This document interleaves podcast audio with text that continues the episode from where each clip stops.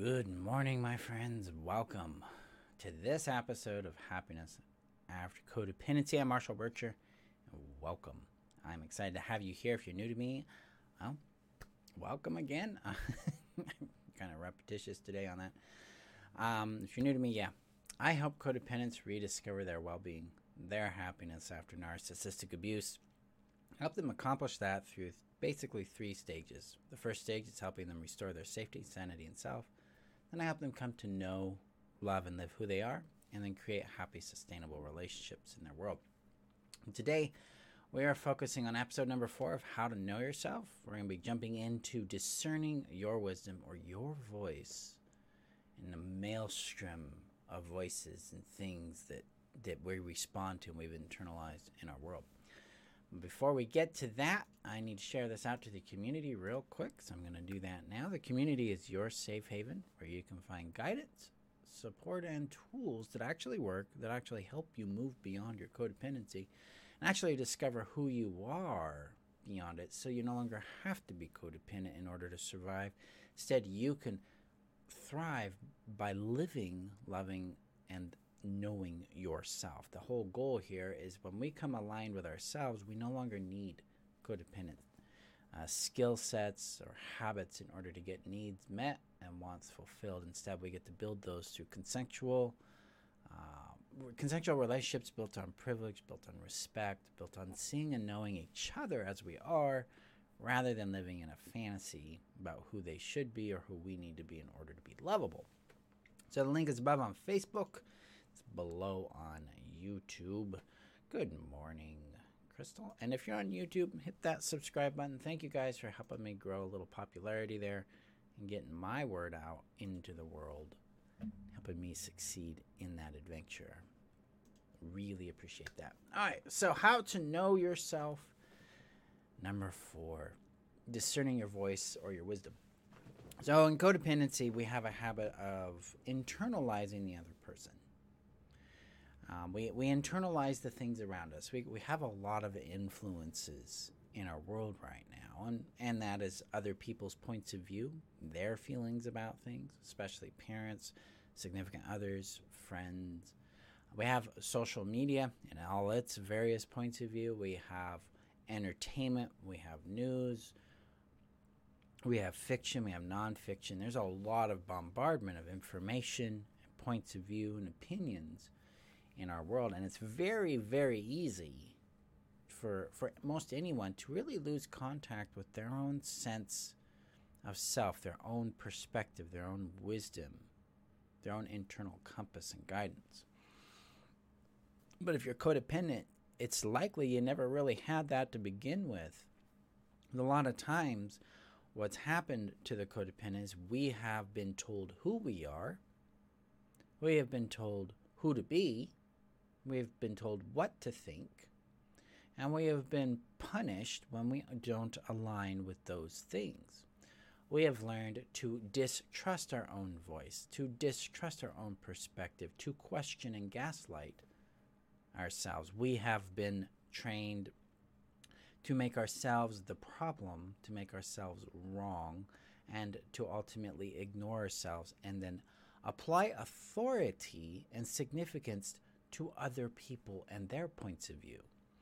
Now, I'm going to throw myself in this category. You should not just take my word because I say it. You might be a student, you might be a client, you might be fond of my work and what I have to say, but ultimately you are the authority and you're the one that needs to be determining what works for you and what aligns for you and what's real for you. And to be able to do that, we've got to be able to discern our voice from the other voices out there. Hey, Chris, yeah, right, it is. It's the truth. We're just being swamped and bombarded by these things. So in my discovery, in my work, I have come to find that we have 3 dominant types of voices in our world. Voice number 1 is the voice of programming. Programming says, I should do this, I should be that, this is what will happen, this is how I should respond, this is what I should be, this is what I shouldn't be, things like that. Programming typically shows up with core word signal or core signals that use specific words and add a should, won't, must, have to, can't. those tend to signal that we got programming talking. Now, programming comes from other people. It comes from our past experiences.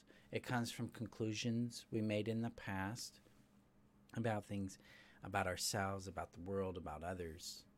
And it comes from what we've been basically indoctrinated with through repetition. So not all programming is bad. Not all programming is good. All programming needs to be vetted at some level.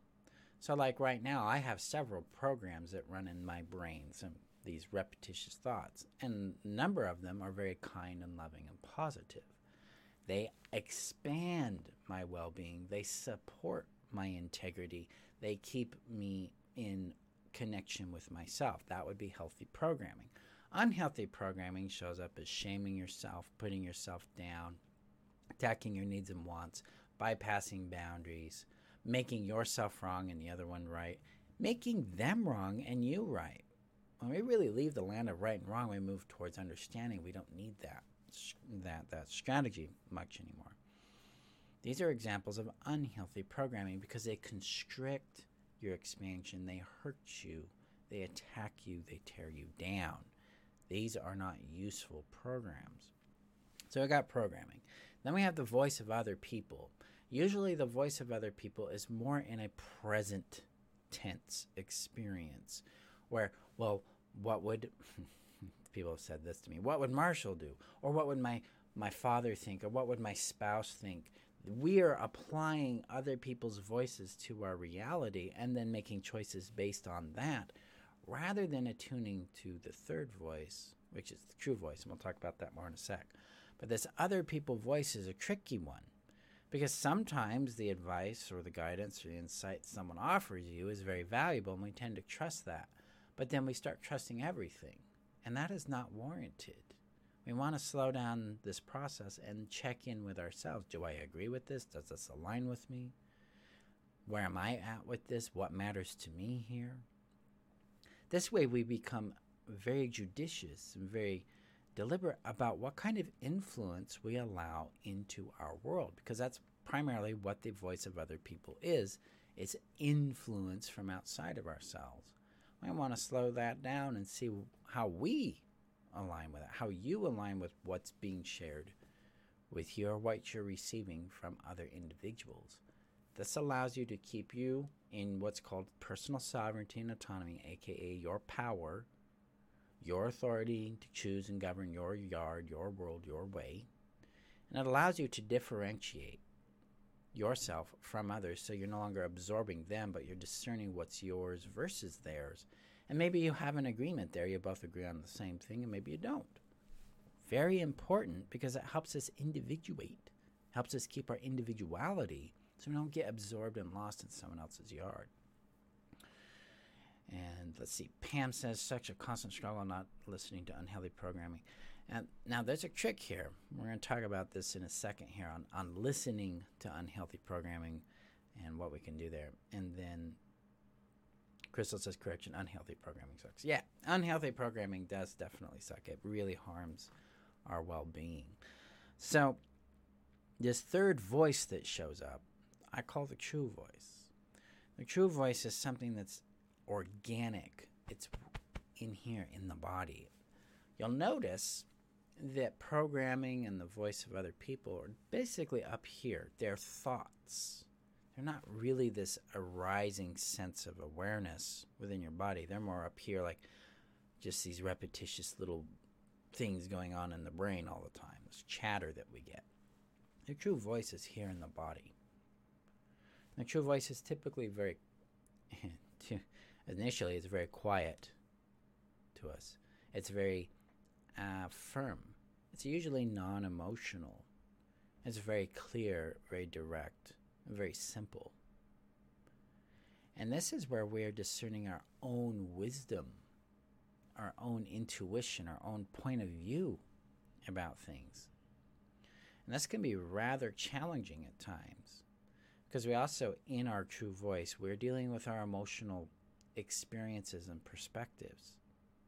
And we have to build capacity to receive our emotional voice because that's an aspect or an expression of the true voice. Our emotions can alert us to things that matter to us, like boundaries, needs, wants. So it can have an emotionality to it. The true voice can also have an intuitive dead center clarity, where it's not emotional at all. It's like, but this. And then we receive that and we see what happens with that. It can come through its hunches as intuitions, as a nuance towards something. But you'll notice that a lot of this, it's physical. It's somatic. See, the true voice, in my experience, and the dominant experience of my students and clients, is that at first it's felt and we become aware of it in our consciousness, and then we lean into listening to it to see what it's telling us, to sense it out, and then to follow it. Because usually with the voice, with any voice, there comes this thing called a vision. We'll talk more about vision tomorrow, but it is basically the picture it paints for us, a prediction of the future, how we view a thing. Well, that true voice brings in a particular vision. And if we follow that vision, we lean into it, we start seeing changes in our world that we really want. But when we follow the voice of programming and the voice of other people, we tend to find ourselves feeling lost in someone else's yard, confused as to what's right and wrong for us, frustrated with the results that are showing up. Really important for us to start the work of discerning ourselves from programming and from the voice of other people. So there's 5 core expressions that the true voice uses. Now, the first one I call the, my brain's giving me the second one, which is the repulsive impulse, or the no voice. But the first one is your yes voice. It's your yes impulse. It's desire. It says yes to the thing, but it's here. Discerning your yes from programming and discerning your yes from the programming of yes is going to be a challenge at first, because most of the time our brain says yes to something because it appeals to a fantasy we have. It appeals to rules and constructs and principles that we think matter because someone else gave them to us.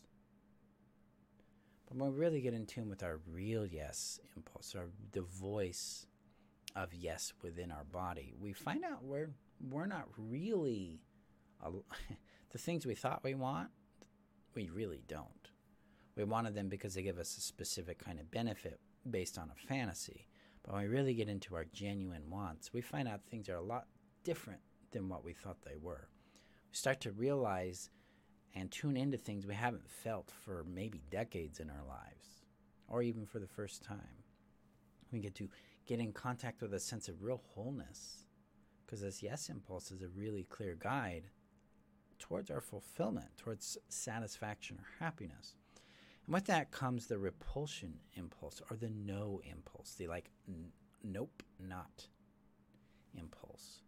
This allows us to discern our boundaries, to discern a yes from a no, to guide our capacity, our action, our time, our energy. We have to learn to trust that.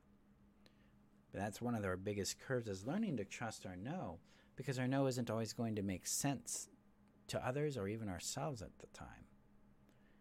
And this gives us a chance to go, I'm willing to trust my no over finding out if it's right. Because this is how we start to self-care. Because now we're not putting ourselves in harm's way to find out if we're right. We're just starting to go, well, that's not what I want, so I'm out. The third voice is the maybe voice. Maybe voice, or the maybe impulse, is all about discerning between a yes and a no and understanding what needs to change in order to make it a yes. Very critical voice and helping you sort through options that are appealing but don't necessarily line up entirely.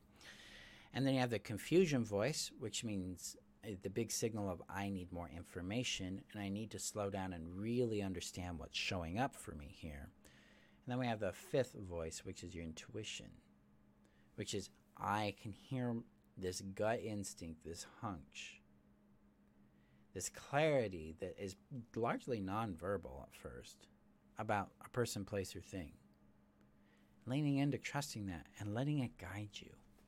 These are the 5 things that we practice heavily in the Know Yourself strategy, and helping you attune to them, discern them, experiment with them so you can build trust in them, because they will guide you. They are there to help you, 1, know yourself, love yourself, 2nd, and 3rd, live who you are, because it's through these 5 primary voices that we really get in contact with our true voice. Technically, there are the 5 core expressions, but I kind of interchange expression and voice there, but it's just how the true voice expresses itself. It tries to get our attention and to guide us, because it's within us. Now, this is not a logical process. This is a somatic, organic, non-linear experience, because we're not actually linear beings, right? We're organic beings. So we don't necessarily follow what we would claim as logic or some sort of rationality. We're largely following impulse and instinct. When we start to attune to this internal voice that we have, we start to find out what really works for us, and we start to live in a way that aligns us with our own well-being and happiness. This shifts our relationships, this shifts our careers, our businesses, our play. It engages our curiosity, our creativity, and eventually it's going to move you out of your comfort zone and into growth that really matters to you. So now it's not just about healing and getting through pain. It's actually about growth that expands your well-being and happiness. It's about growth that adds to your joy and satisfaction in your world. That's the point of being tuned into your voice, so that you can guide your life on your terms in ways that work for you. You can discern what's yours and what's not. You can say yes to things that matter and no to things that don't, without shame, without guilt, and without second-guessing yourself or doubting yourself. Instead, you're rooted in a deep trust in who you are and what matters to you. And that's what I help you develop and master it through the Know Yourself strategy, because through your voice you will come to better understand your innate value and capture what I call your genuine vision, which allows you to live who you are and grow your well-being, your satisfaction, and joy in your life. This ultimately sets us free of ever needing to be codependent, because we don't need someone else's point of view to complete us or define us. Instead, we get to discover our wholeness and the wisdom that shows up through that. That's the power of knowing, loving, and living who we are. So we end up with relationships that support us. We end up with careers, businesses, and creativities that add to us. Basically, we get to live a life that we enjoy. And it won't be the life you think it will be right now, especially if you're coming from programming. Because programming usually is very grandiose, very lost in other people's expectations. Actually becomes something that's more satisfying for you, and it will be a bit uncomfortable because it's not usually what you expect it to be. But that's good, because now you're moving into the expression of you rather than the conformity with others that keeps you trapped, keeps you lost. So if you're struggling with this, or you want to go deep on this, if this is resonating with you and you're ready to take this leap, I invite you to join the Know Yourself strategy. We start 2 weeks from today. So we've got about 14 days before class launches. The course is 16 weeks long. I teach you over these 16 weeks how to tune into your true value, or to your innate value, your true voice, and your genuine vision, and help you craft and master these skills through specialized trainings called applications, and help you really start to live life from a what's called self-oriented or self-referencing perspective, so that you can make the decisions you need to in your world, discern the path and options you need and that are available for you in your life, and you can run after them. The link for this is above on Facebook. It's below on YouTube. Now, the enrollment has several different pricing options you can choose from. There's a full price of $1,250. There's a discounted option at $750. Students, you guys can enroll at, if you're an existing student, like you have the Heal Yourself strategy or the Relationship strategy, you can enroll for $625. So you get that 50% discount there. Link, again, is above on Facebook, below on YouTube. And there's also custom pricing available? Because I know that this may not be in reach for many of you at those price points, but we can make a price point that works for you. All you got to do is request it, and we'll get you in. My friends, if you're feeling lost to yourself, if you're struggling to really know what to do in your world, to know who you are, to be able to know what you like, what you don't, to really come to know yourself, the Know Yourself strategy is made for you. It's designed specifically to address these issues and these challenges that arise in our healing from codependency. Tell you honestly, it was the hardest part of my world. Getting out of the trauma bond and the fantasy was extremely difficult work. It's the hardest thing I've done in my life. The next hardest thing was discovering myself, especially because there weren't a lot of concepts and tools to self-discovery that were available to me at that time.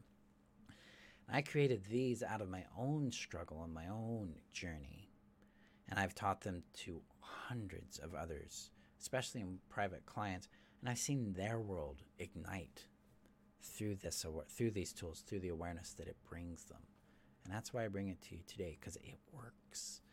And I've found it to be extremely effective in helping us really fill in the emptiness, the loneliness, and the lack of sense of self by connecting back to our body, back to our sovereignty, back to our well-being, and then attuning to our value, our voice, and our vision. That's why we get to create the magic that we see other people have in their world. We have that too. We just need to be aligned with it. So that's what I help you accomplish here in the Know Yourself strategy. Thank you guys for being here. Make sure to remember ultimately that you're worth knowing, loving, and keeping. And I will see you guys in our next training.